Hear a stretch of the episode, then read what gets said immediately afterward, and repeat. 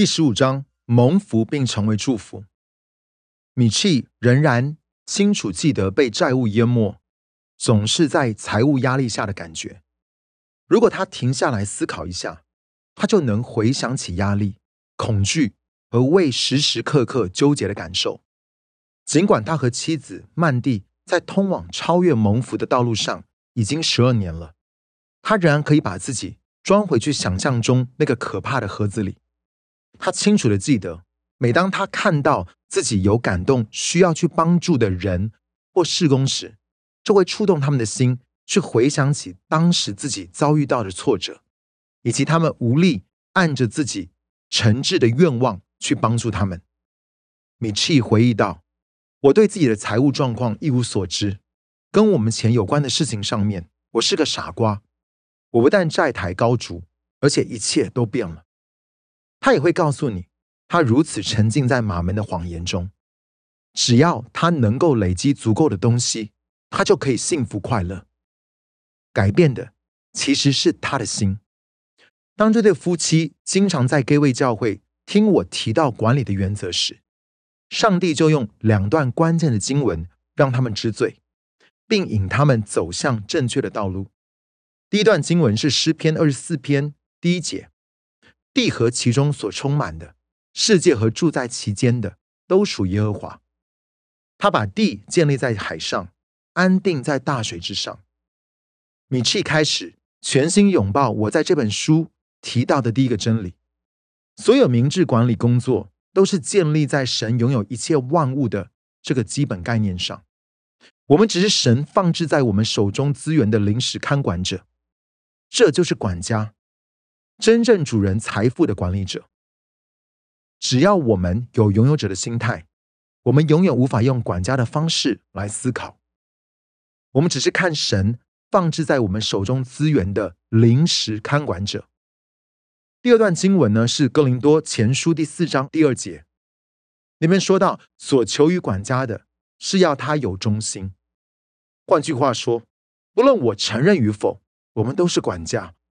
唯一的问题是，你是好的管家还是糟糕的管家？这一节经文对米契所显明的是，我们管家工作的质量是用忠心来衡量的。米契和曼蒂决定要成为上帝托付给他们事物的中心管家。米契说：“我们接受了这个挑战，开始注意自己的财务状况，并且每天都这样生活。”他们开始做我建议你去做的事情，就是认真规划预算，并且精打细算的生活。米契笑着承认，在他生命的那个阶段，他宁愿得肾结石，也不想要认真考虑自己的预算。但是他跟曼蒂还是从戴夫拉姆西的组织那里获得了一些做预算的资源和工具，所以他们就卷起袖子开始工作。在一起经历了这个过程之后，米契得到了他自己没有预料到的好处。透过制定预算并坚持执行之后，我和曼蒂很快学会了如何保持一致。我们的婚姻也达到前所未有的高度合一。他回忆着说：“这对夫妻呢，很快的在其他方面也看到了果效。我们在十五个月内就还清了三万八千五百美元的债务。”除了我们的房贷之外，我们没有其他的债务。债务解决之后，我们能够成立应急基金，用来解决几乎不可预见的意外状况。结果，在他们结婚前十年中，一直存在他们生活和关系中的压力、担心和恐惧，突然都消失了。如果你坐下来和米契与曼蒂谈一谈，你会惊讶的发现。尽管他们现在是多么的平安与自由，但他们在生活上曾经不是最忠心的管家。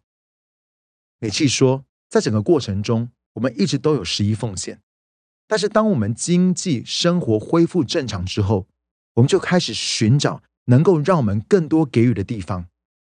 如今，我们将百分之二十五的收入给了教会，其中有百分之十的十一奉献。